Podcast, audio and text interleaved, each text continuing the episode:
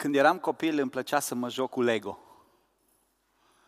Prin anii 90 era o raritate să ai Lego, dar aveam niște vecini danezi care lucrau la o misiune din oraș și prin bunăvoința lor am primit o cutie foarte mare și când spun foarte mare nu exagerez, foarte mare cu piese Lego. Și pentru că sunt înzestrat cu multă creativitate, îmi construiam acolo cetăți, îmi construiam orașe fortificate, insule cu pirați care se luptau cu stăpânirea britanică, cu stăpânirea franceză și eram atât de captivat de jocul cu Lego. Și acolo, când, în timp ce mă jucam și făceam acele orașe și lupte, eu decideam unde vin făcute zidurile, unde vin puse casele, unde vor crește palmieri, unde vor crește pomi. Eu decideam toate lucrurile astea. Eu decideam ce echipă câștigă, eu decideam la sfârșit care corabie se scufundă, eu le decideam pe toate. Frații mei le plăcea lucrul ăsta și de multe ori veneau numai să asculte povestea. Stăteau lângă mine. Dar de multe ori ne și jucam împreună. Și după ce ne jucam o partidă de Lego și începeam să facem lupta, lucrurile nu totdeauna se terminau așa cum începeau, ci lupta devenea o luptă adevărată și competiția își spunea cuvântul și acolo, la sfârșit, pe covor, nu mai rămânea nici cetate, nici bărci, nici insulă din paradis, nici palmier, nu mai rămânea nimic decât acele bucăți neînsuflețite de plastic pe covor. Și avem noi o vorbă pentru treaba asta. Ce păcat! Ce păcat! Ce păcat că unele lucruri se deteriorează și se strică din cauza unor tensiuni. Ce păcat că în lume există atâtea familii care se despart. Ce păcat că atâția copii pleacă de acasă și nu mai vor să știe de părinții lor. Ce păcat de frați care nu-și mai vorbesc cu ani pentru că n-au știut să înțe- să-și împartă înțelept o moștenire. Ce păcat că atâția oameni mor în războaie pentru că conducătorii unor țări nu pot ajunge la o înțelegere în ceea ce privește guvernarea lor. Ce păcat!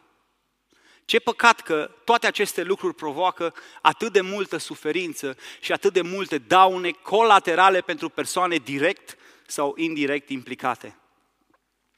Și aș vrea să vă întreb, ce declanșează toate aceste situații? Ați fost puțin atenți? Ce declanșează aceste situații? Aceste conflicte? Aceste contexte tensionate. Niște relații, niște relații prost gestionate. Niște relații tensionate și distorsionate. Ce păcat! Incursiunea noastră în Cartea Mica a început data trecută cu observația indubitabilă că la originea tuturor lucrurilor este Dumnezeu.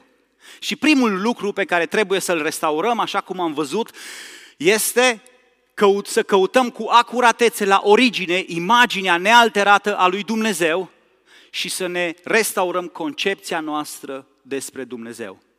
În epoca postmodernă, în epoca noii ordini mondiale, a noii moralități, este nevoie de o privire atentă la origini pentru a-L vedea pe Dumnezeu așa cum este El. Astăzi vom merge mai departe și vedem că în următoarele două versete din Mica ni se pictează, iarăși ne apare în fața ochilor o pictură, o imagine. O imagine plină de poezie a unui Dumnezeu din templul lui cel sfânt, dar de data asta în mișcare. Hai să vedem ce spun aceste două versete. Căci iată că Domnul iese din locuința lui, se coboară și umblă pe înălțimile pământului. Sub el se topesc munții, văile crapă ca ceara înaintea focului, ca apa care curge prin râpi. Wow! Wow! Repet ceea ce se repeta la închinare. Wow! Nu e așa că e o imagine glorioasă? Nu e așa că e o imagine extraordinară a lui Dumnezeu? Și poporul căruia era adresată această poezie o știa foarte bine. Dacă luau din băncile din fața lor cartea de cântări și o deschideau, undeva la o anumită pagină se afla o cântare care se numește Cântarea Deborei. Fiți atenți ce spunea această cântare. Voi cânta, da, voi cânta Domnului, voi cânta din alăută Domnului, Dumnezeului lui Israel. Doamne, când ai ieșit din Seir, când ai plecat din câmpiile Domnului, pământul s-a cutremurat. Cerurile au picurat și norii au turnat ape cu găleata. Munții s-au clătinat înaintea Domnului, Sinaiul acela s-a clătinat înaintea Domnului Dumnezeului lui Israel. Era o cântare pe care o adăugaseră acolo în repertoriul lor când Dumnezeu le dăduse o biruință extraordinară, neașteptată asupra cananiților care îi asupreau de 20 de ani primiseră libertatea și au scris aceste versuri acolo. Câteva pagini mai încolo, în cartea de cântări, în cartea psalmilor, erau notate următoarele versuri. Dumnezeule, când ai ieșit tu în fruntea poporului și când mergeai în pustie, s-a cutremurat pământul, s-au topit cerurile dinaintea lui Dumnezeu, s-a zguduit Sinai înaintea lui Dumnezeu, Dumnezeul lui Israel. Această cântare care le aducea aminte de ieșirea lor miraculoasă din Egipt, cum Domnul i-a izbăvit cu mână tare și cu braț întins și au adus aminte de norul de fum, de stâlpul de foc, de marea despicată, de râul oprit în loc și chiar soarele oprit pe cer. Și apoi o altă cântare, tot din psalm spunea așa, înaintea lui merge focul și arde de jur împrejur pe potrivnicii lui. Fulgerele lui luminează lumea, pământul îl vede și se cutremură, munții se topesc ca ceara înaintea Domnului, înaintea Domnului întregului pământ. Wow, ce Dumnezeu! Wow, ce Dumnezeu! Nu e așa că e extraordinar să știi că un Dumnezeu de asemenea calibru îi de partea ta, îi lângă tine, te ajută, te scapă, te păzește, te conduce, te călăuzește. Nu e așa că atunci când au auzit această poezie pe care poate n-am mai auzit-o de mult, când Mica vine și le spune aceste versuri, munții se topesc înaintea lui, voile crapă ca ceara. Inima lor s-a bucurat și au adus aminte de o imagine pe care nu mai auziseră de mult și și-au frecat mâinile de bucurie. așa e, ăsta e Dumnezeul nostru, Domnul oștirilor. Dar, dacă citim mai departe, parcă intervine ceva ciudat. Și toate acestea din pricina nelegiuirii lui Iacov, din pricina păcatelor casei lui Israel. Hopa! Dumnezeul ăsta minunat pe care el știau a lor, vine, dar de data asta vine împotriva lor. Acest Dumnezeu atât de glorios, zugrăvit, dintr-o dată nu mai este prezentat în armura lui ca un aliat al lor, ci vine ca un inamic. Oare ce a determinat această mare schimbare de paradigmă aici? Ce s-a întâmplat dintr-o dată? Aș vrea să enunț prima concluzie a acestui pasaj. Concepția ta despre Dumnezeu determină relația cu El. Concepția ta despre Dumnezeu determină relația cu El. Dacă această concepție despre Dumnezeu și despre care am vorbit mult în mesajul trecut este incompletă, deplasată, modificată, relația ta cu Dumnezeu este afectată, este compromisă, este deteriorată. Ce păcat că acești oameni nu mai beneficiau de binecuvântările acestui Dumnezeu, nu mai beneficiau de alianța lui Dumnezeu, ci acum tot acest portret maestuos al lui Dumnezeu venea împotriva lor. Ce păcat că și noi, așa de multe ori, lăsăm ca relația noastră cu Dumnezeu să se corupă, datorită faptului că cultivăm o imagine greșită despre Dumnezeu. Și apoi se transformă într-un coșmar pentru noi. Ce păcat! Și dacă în primul mesaj din Cartea Mică am învățat că trebuie restaurată imaginea noastră despre Dumnezeu, Astăzi trebuie să înțelegem că este nevoie să restaurăm relația între noi și Dumnezeu. Să restaurăm, să lucrăm la această restaurare a relației între noi și Dumnezeu pe baza unei imagini corecte, complete a lui Dumnezeu. Să-L vedem așa cum este și să dezvoltăm o relație corectă. Deoarece, atunci când imaginea e incompletă, relația e deficitară. De exemplu, dacă imaginea despre Dumnezeu este doar imaginea unui Dumnezeu mânios, puternic, gelos, vei dezvolta o relație de frică. Dacă concepția despre Dumnezeu este doar un Dumnezeu iubitor și iertător, vei dezvolta o relație de toleranță cu păcatul. Dacă imaginea ta despre Dumnezeu este că El trece cu vederea și care răbdare la infinit, atunci relația va fi una compromisă. Și dacă începem cu începutul, o definiție, cea mai simplă definiție a relației ar fi următoarea. Relația este distanța dintre două persoane. Cea mai simplă definiție a relației. Relația este distanța, și am notat eu acolo, sau raportul dintre două persoane. Și în raport cu Dumnezeu, relația poate avea trei ipostaze. Atunci când ai o concepție completă și corectă despre Dumnezeu, relația va fi o relație de apropiere. Pentru că tu ești uimit de Dumnezeu, te apropii de El tot mai mult, cauți să-L cunoști tot mai mult, cunoști tot mai mult din Dumnezeul ăsta și pe măsură ce cunoști, te apropii tot mai mult de El. Dacă însă imaginea și concepția ta despre Dumnezeu este una denaturată, incompletă, atunci relația va fi una de îndepărtare. De ce spun asta? Pentru că la un anumit punct al cunoașterii tale despre El, te vei îndepărta deoarece vei accentua, așa cum am spus mai înainte, doar anumite proprietăți ale Lui și vei aluneca fie în compromis, fie în toleranță, fie în legalism, fie în anxietate, fie în delăsare sau în exces. Și atunci, în loc să te apropii de Dumnezeu, tu spui, eu mă apropiu că mă iubește, mă iubește, mă iubește la infinit, sau mă pedepsește, mă pedepsește, mă pedepsește la infinit. Însă, de fapt, unde te, te îndepărtezi de El. Și apoi mai este un mod de a te relaționa cu Dumnezeu atunci când nu ai nicio imagine a, a Lui, când nu ți s-a prezentat Dumnezeu, am numit acest tip de relație o relație de indiferență. De indiferență. Când pentru tine nu există Dumnezeu. E o relație de totală indiferență.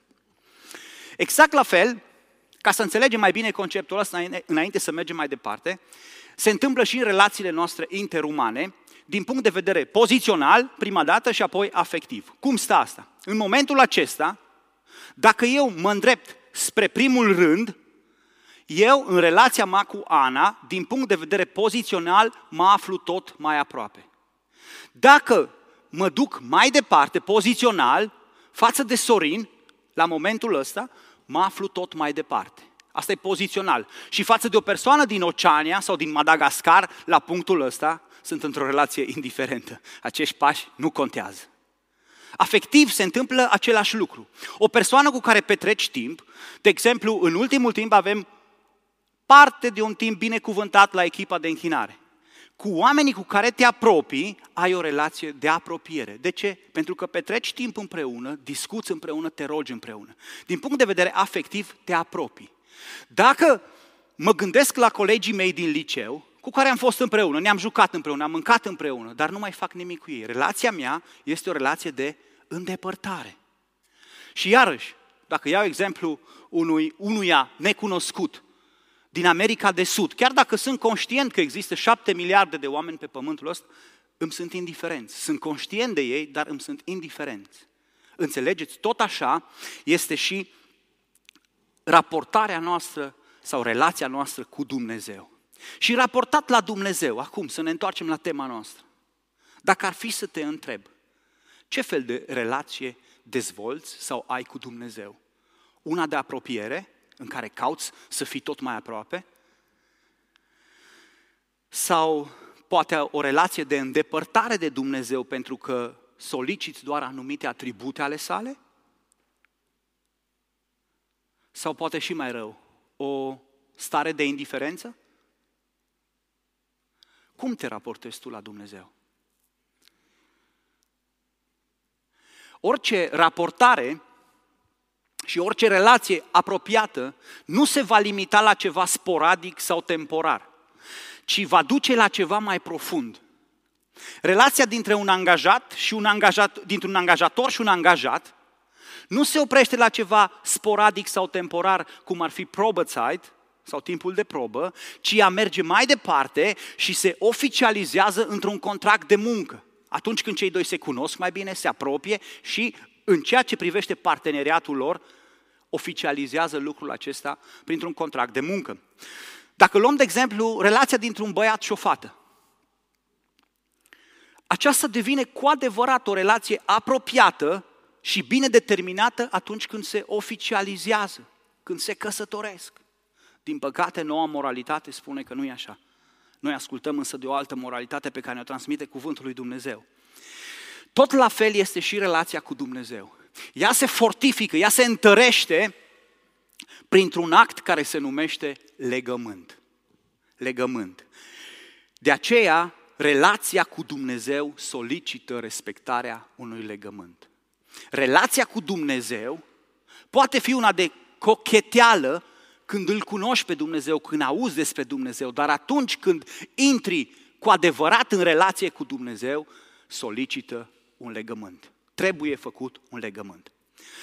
Venim la oamenii noștri asupra cărora ne uităm, cărora Mica le transmite această prorocie din partea Domnului și uitându-ne în capitolul 17 din, din Doi Împărați, acolo unde e descrisă foarte bine situația lor, Ni se spune că poporul a fost necredincios față de legământul pe care îl aveau cu Dumnezeu. Într-un capitol, de trei ori, aduc, aduce problema legământului. Într-un singur capitol. Și Domnul spune, ce păcat că n-au vrut să știe de legământul pe care îl făcuse cu părinții lor. Ce păcat! Cândva avuseseră o relație, cândva fusese întocmit un legământ, ba mai mult fusese respectat un anumit timp. Dar acum n-au vrut să știe de legământul pe care îl făcuse cu părinții lor. Și vreau să vă mai spun că legământul nu este o masă a negocierilor. Înainte să faci un legământ, cunoști stipulațiile și accepti condițiile. Însă noi oamenii pervertim legămintele dintre noi adăugând clauze. Și dacă ar fi să ne reîntoarcem la exemplul căsătoriei. Voi din sală care sunteți căsătoriți, când v-ați dus la primărie și a venit ofițerul stării civile să vă întrebe, câți dintre voi v-ați dus înainte să discutați cu el să-i spuneți, știi ce, mie nu-mi citești rândul 2, mie nu-mi citești rândul 4, pe mine mă lași să o duc înapoi? Ha? Câți dintre voi v-ați dus la preot, la pastor și a spus, știi ce, mie nu-mi citești de acolo din Biblie, mie îmi faci cum îți spun eu. Nu e așa ca ea, că am fi făcut noi niște, revenim.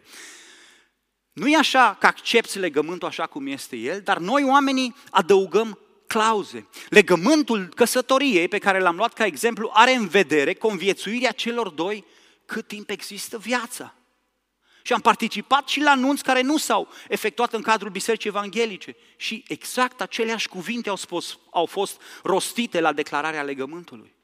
Pentru toată viața, la bine, la rău, în fericire și în suferință, în sănătate, în convalescență, oriunde. Dar clauze de genul separare de bunuri sunt adăugate pe lângă contract. În caz de, dacă cumva sunt adăugate și vor să condiționeze într-un mod inadecvat legământul. Ce păcat! Și în perfidia mentalității stricate umane, noi vrem să punem condiții și clauze și legământului făcut cu Dumnezeu. Și în primul rând, prima clauză pe care o punem spune, nu-i neapărat să faci un legământ cu Dumnezeu. Pe Dumnezeu e a toate știutor, El știe că eu îl caut. Dar n-are rost să fac un legământ cu el. De ce să mă duc eu chiar atât de uh, adânc în toată problema asta? Nu are rost. Dar noi spunem lucrurile astea pentru că vrem să avem libertatea să nu-l respectăm. Apoi, odată ce am făcut legământul, mai vin alte clauze de alte tipuri. Uh, eu am făcut cândva un legământ cu Dumnezeu, dar cerințele din acel legământ sunt demodate. Cum să le respect eu astăzi? Sunt scoase din context. Acum nu se mai potrivește ceea ce se potrivea când s-a scris Scriptura. N-am cum să respect eu lucrurile astea astăzi, în 2023. Spunea cineva zilele trecute, Biblia este așa un work in progress. Trebuie văzută în fiecare zi altfel, în funcție de uh, um, contextul în care trăim, trebuie adaptată, trebuie reinterpretată. Nu-i ceva pe care să-l iei așa cum scrie. Și în mintea noastră intervin tot felul de clauze. Ei, aș vrea să subliniez că legământul făcut cu Dumnezeu solicită ascultare. Dacă relația solicită un legământ, legământul solicită ascultare. O ascultare de plină. Și văd adolescenții prin sală cum au ridicat. E despre noi, e și despre voi, sigur.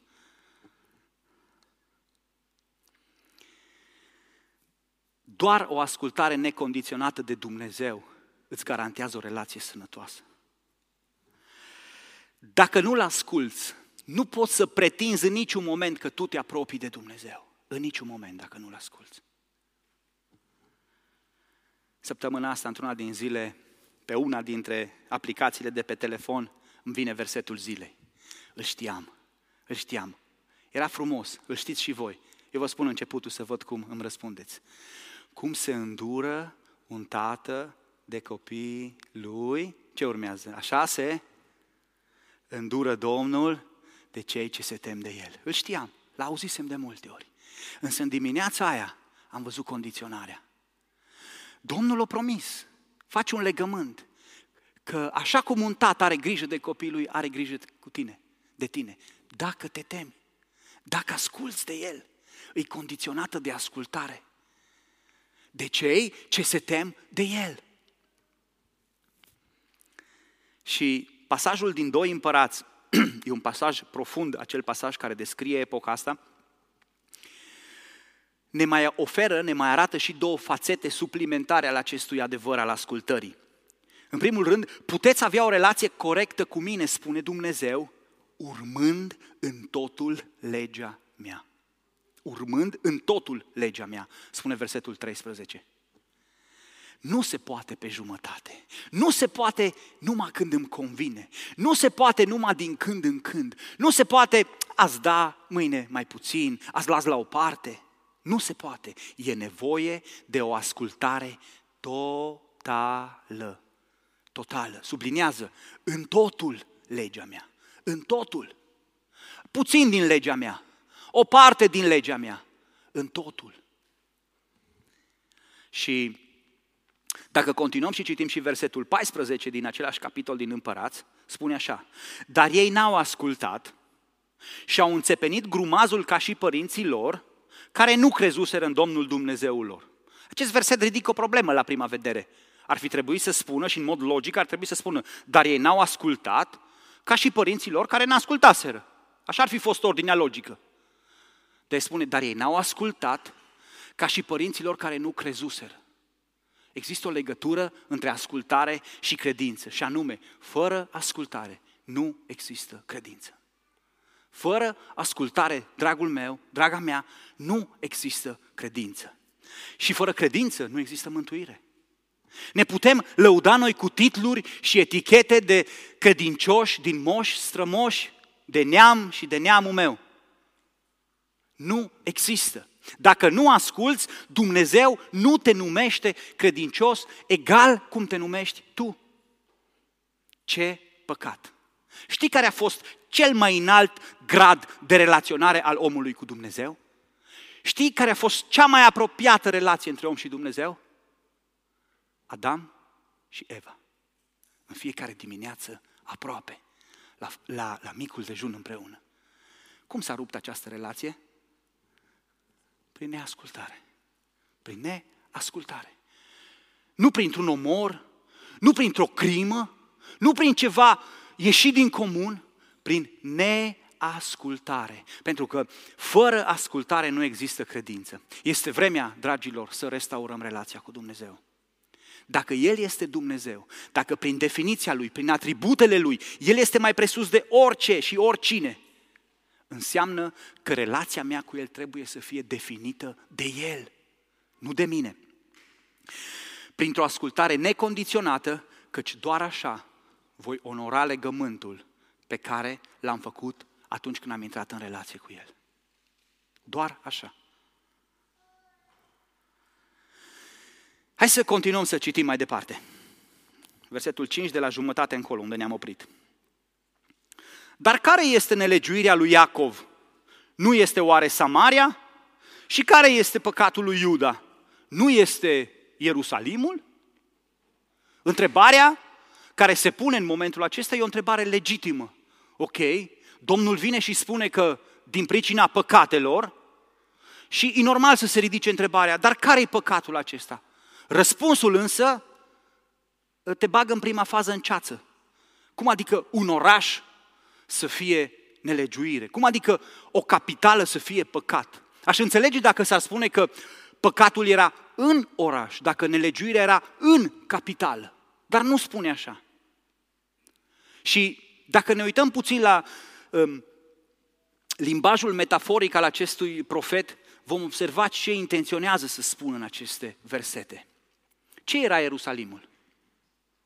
Era capitala regatului de sud, era orașul unde își avea cartierul general regele, era un oraș important și din punct de vedere comercial, toate acestea. Dar pe lângă, la Ierusalim, se afla templul. Era centrul închinării. Ce era Samaria? La fel ca și Ierusalimul, doar că în partea de nord.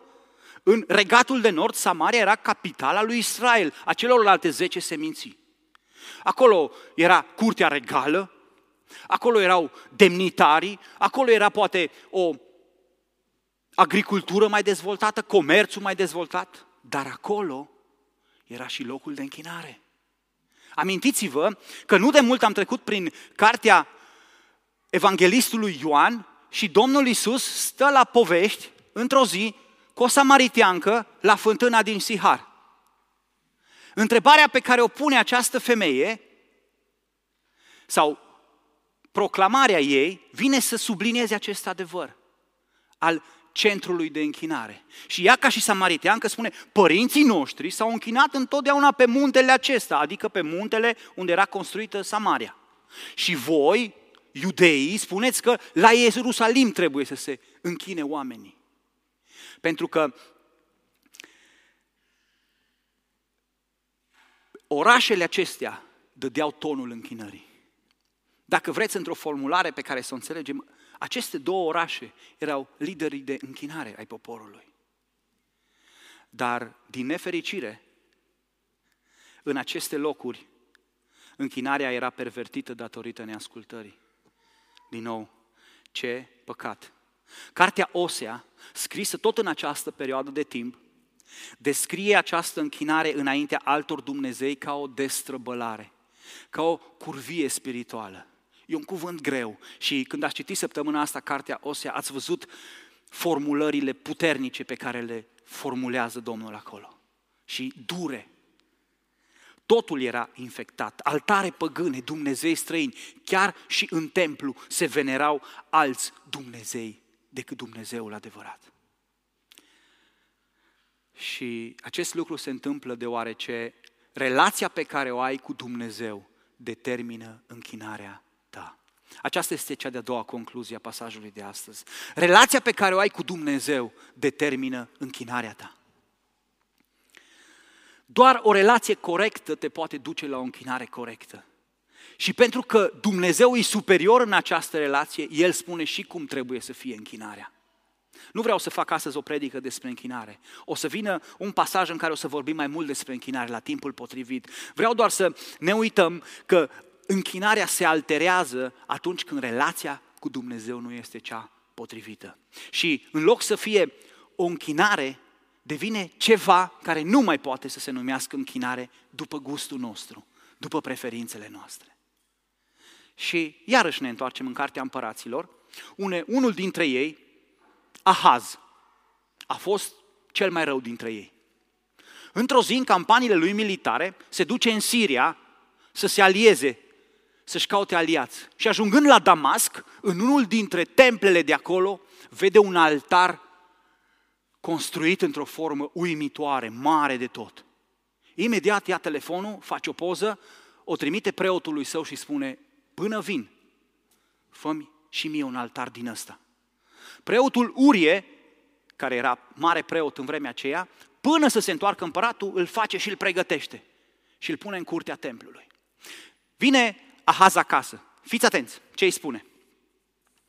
a dat următoarea poruncă preotului Urie. Să arzi pe altarul cel mare, adică pe cel nou, da? arderea de tot de dimineață, darul de mâncare de seară, arderea de tot a împăratului, darul lui de mâncare, arderile de tot ale întregului popor din țară și darurile lor de mâncare și să torn pe el jerfele de băutură și să stropești pe el tot sângele arderilor de tot și tot sângele, și tot sângele jerfelor. Și acum fiți atenți. Ce spune împăratul ăsta?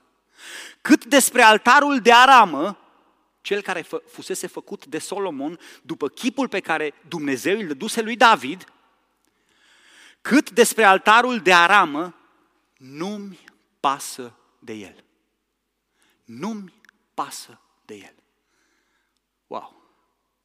Această ultimă propoziție descrie atitudinea acestui împărat față de închinarea poruncită de Dumnezeu. Care Dumnezeu a spus să fie așa, să fie așa.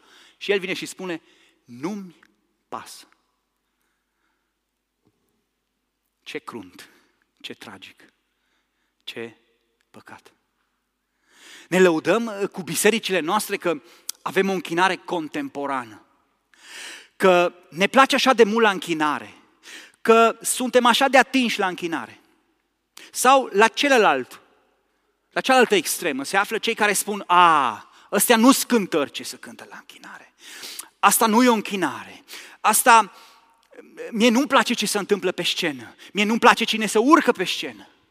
Dragul meu, în oricare din părți te afla, când te-a preocupat ultima dată ce spune Dumnezeu despre închinare? Când ți-ai pus ultima dată întrebarea, oare îi este plăcută lui Dumnezeu închinarea mea? Oare închinarea noastră este după placul lui Dumnezeu? Sau te gândești la doar ce-ți place, respectiv la ce nu-ți place? Cât despre altarul de Aram, a spus Ahaz, nu-mi pasă de el. Și de multe ori, din păcate, spunem și noi așa. Cât despre ceea ce a spus Dumnezeu, nu-mi pasă. Și iarăși vă dau o temă de casă, citiți săptămâna asta Isaia capitolul 1, să vedeți cum privește Dumnezeu închinarea, când închinarea e așa cum o vreți voi.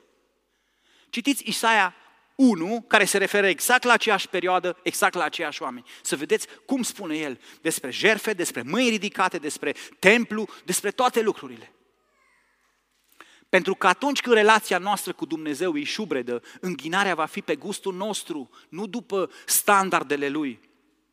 Restaurează relația cu Dumnezeu ca să-i poți aduce o închinare plăcută. Și dacă am spus că textul a luat o întorsătură neobișnuită atunci când, privind portretul acesta maestuos al Domnului, apare acea formulare din pricina, acum textul finalizează și vine și aduce o sentință care este introdusă prin prepoziția de aceea. Citim versetul 6 și 7. De aceea voi preface Samaria într-un morman de pietre pe câmp, într-un loc de sădit vie. Îi voi prăvăli pietrele în vale și voi dezgoli temeliile. Toate chipurile ei cioplite vor fi sfărâmate, toate plățile ei de curvă vor fi arse în foc și voi pustii toți idolii, căci din plăți de curvă i-a adunat și în plăți de curvă se vor preface. Uf. Amenințarea cu distrugerea. Dintr-o dată apare o amenințare. Curvia din acest text trebuie înțeleasă ca și curvie spirituală, ca și închinare înaintea altor Dumnezei. Din cauza închinării compromise pe care acest popor o avea, Dumnezeu se hotărăște să intervină. Și ajungem la cea de-a treia concluzie a mesajului. Închinarea ta determină raportarea lui Dumnezeu la tine. Închinarea ta, așa cum e ea, va determina ca într-o zi, mai repede sau mai târziu, Dumnezeu să se raporteze într-un fel sau altul la tine. La tine și la tine. Și la mine de asemenea. Mai auzi bine? Închinarea ta determine raportarea lui Dumnezeu la tine. Samaria, și vom vedea mai încolo pe parcursul cărții, și Ierusalimul se confruntau cu amenințarea lui Dumnezeu. Orașul Samaria a fost construit de împăratul Omri pe coama netedă a unui munte și pentru că era o zonă strategică, bine plasată strategică, era greu de cucerit, împăratul Omri își așează reședința regală acolo. După el, la conducerea țării, vine împăratul Ahab. În Samaria, Ahab construiește primele temple în cinstea lui Bal, primii stâlpi în cinstea Astarteiei și nevasta lui Izabela îl ajută în asta.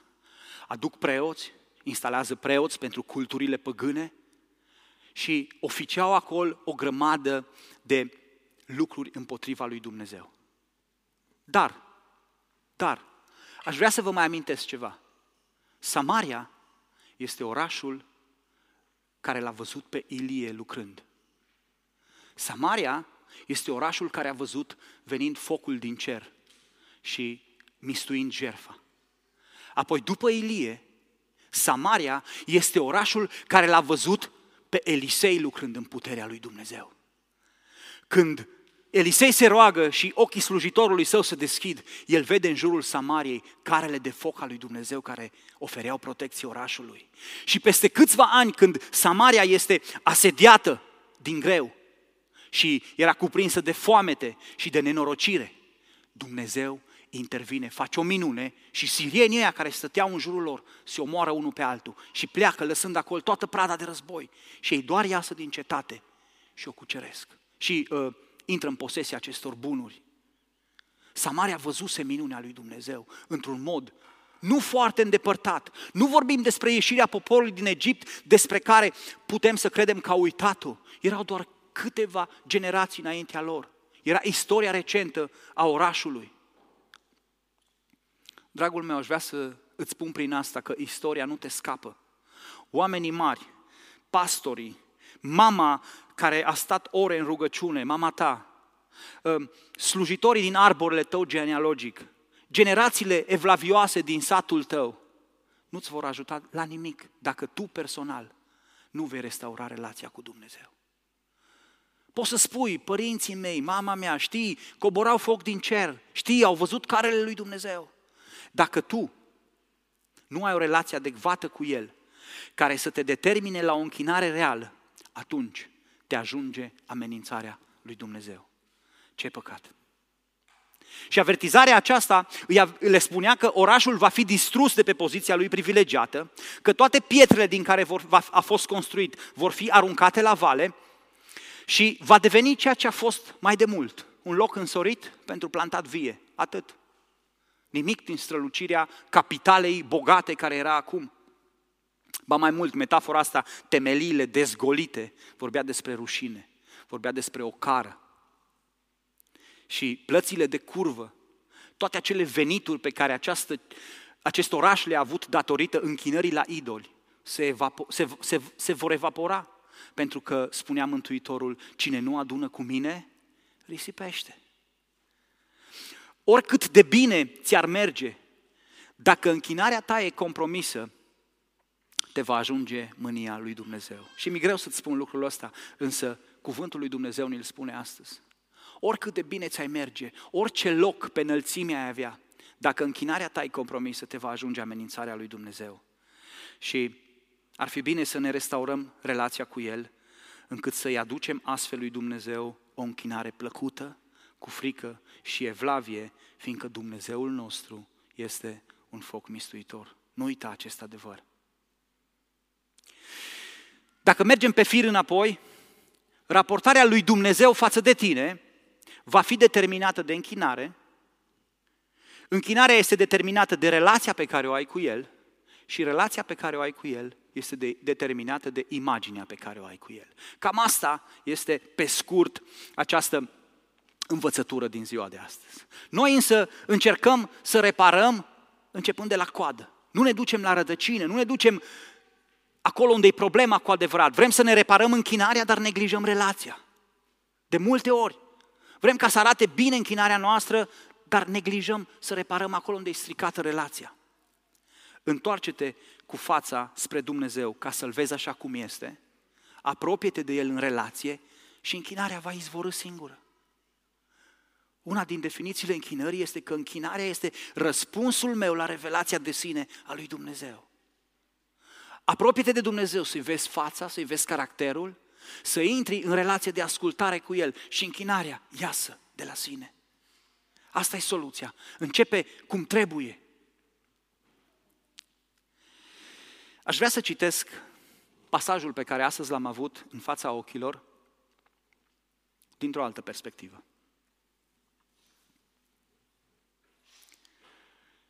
Căci iată că Domnul iese din locuința lui, se coboară și umblă pe înălțimile pământului.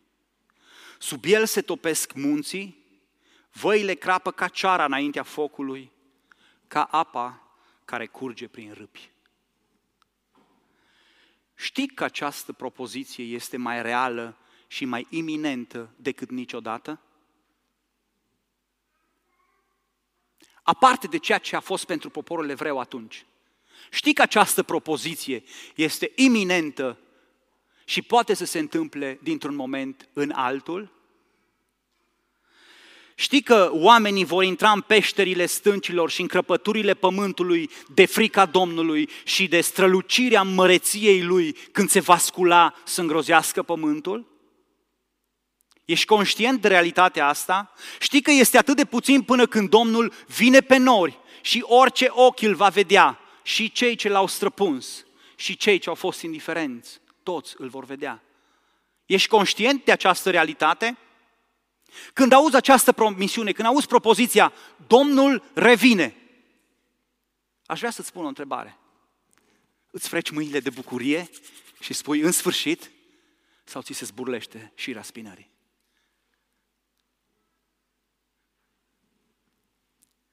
De ce te temi de raportarea lui Dumnezeu la tine?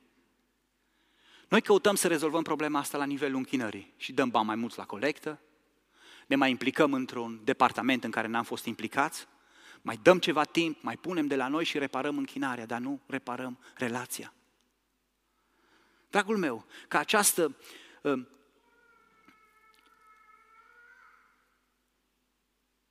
cum să zic eu, um, raportarea ta lui Dumnezeu, față de Dumnezeu, să nu fie din frică. Tu trebuie să repari relația. Și Domnul îți spune astăzi următoarele cuvinte. Apropiați-vă de Dumnezeu și El se va apropia de voi. Acolo trebuie să, să, să, să repari. Când am citit textul din Mica, mi-am pus o întrebare. Dacă Samaria s-ar fi corectat, cum ar fi răspuns Dumnezeu? Ar fi avut îngăduință cu ei? I-ar fi iertat? Deja dictase sentința, deja spusese tot ce are să li se întâmple. Însă dacă oamenii aceștia reacționau cumva, ce s-ar fi întâmplat? Ar fi putut schimba ceva oare? Cu siguranță. Cu siguranță. Ce păcat, însă că n-au făcut-o. Între amenințare și distrugerea propusă, mereu, acea zi, acea clipă, acel moment care îl mai ai, e o nouă șansă de la Dumnezeu. Folosește-o. Faptul că auzi amenințarea lui Dumnezeu, faptul că îți, îți sună în ureche, fă ceva. Întoarce-te la Dumnezeu cât mai poți, pentru că spune Domnul despre el însuși, doresc eu moartea păcătosului, zice Domnul Dumnezeu, nu doresc eu mai degrabă ca el să se întoarcă de la căile lui și să trăiască? Amenințarea și distrugerea nu sunt același lucru. Câteva pagini, una sau două, înaintea cărții Mica, un alt profet striga cu voce tare, încă 40 de zile și Ninive va fi nimicită. A fost nimicită Ninive? Nu. Deoarece oamenii aceia și-au restaurat relația cu Dumnezeu. Samaritenii n-au făcut-o. Samaria n-a făcut lucrul acesta. De partea cealaltă a graniței, în Imperiul de Sud, în Regatul de Sud, prin împăratul Ezechia, lucrează, lucrează. Și acest împărat întoarce inima poporului spre Dumnezeu și reface relația cu Dumnezeu și Iuda mai are răgaz încă 140 de ani. Încă 140 de ani. Pentru că pe vremea lui Ezechia au restaurat relația.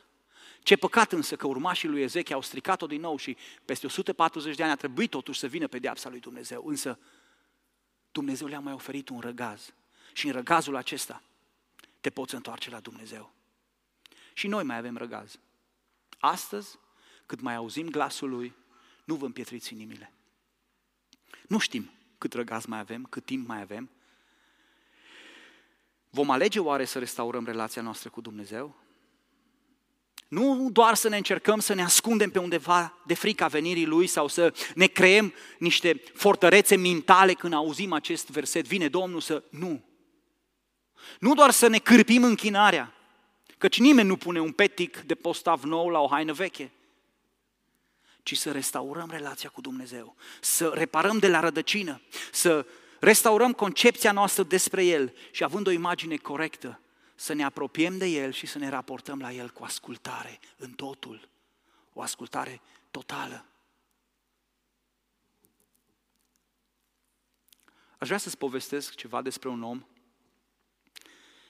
pe care tot acest cuvânt îl descrie, care la sfârșitul vieții sale are puterea să spună următoarele cuvinte.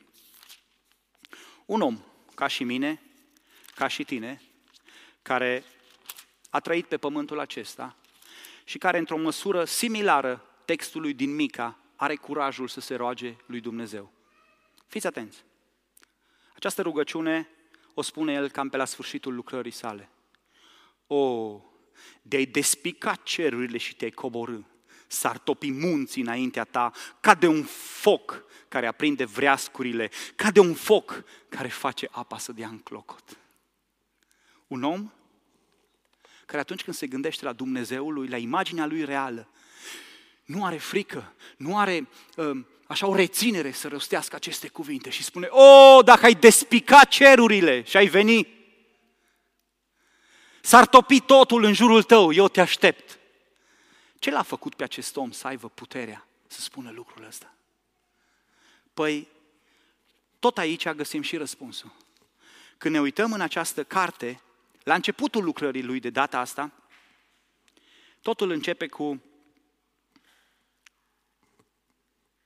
am văzut pe Domnul. Totul începe cu o imagine corectă despre Dumnezeu. Apoi, după ce îl vede pe Domnul, își dă, starea de, își dă seama de starea lui și spune, vai de mine, vai de mine, sunt pierdut. Și auzind această mărturisire de pocăință, Harul Divin spune în dreptul lui, nelegiuirea ta este îndepărtată și păcatul tău este ispășit. Relația este refăcută.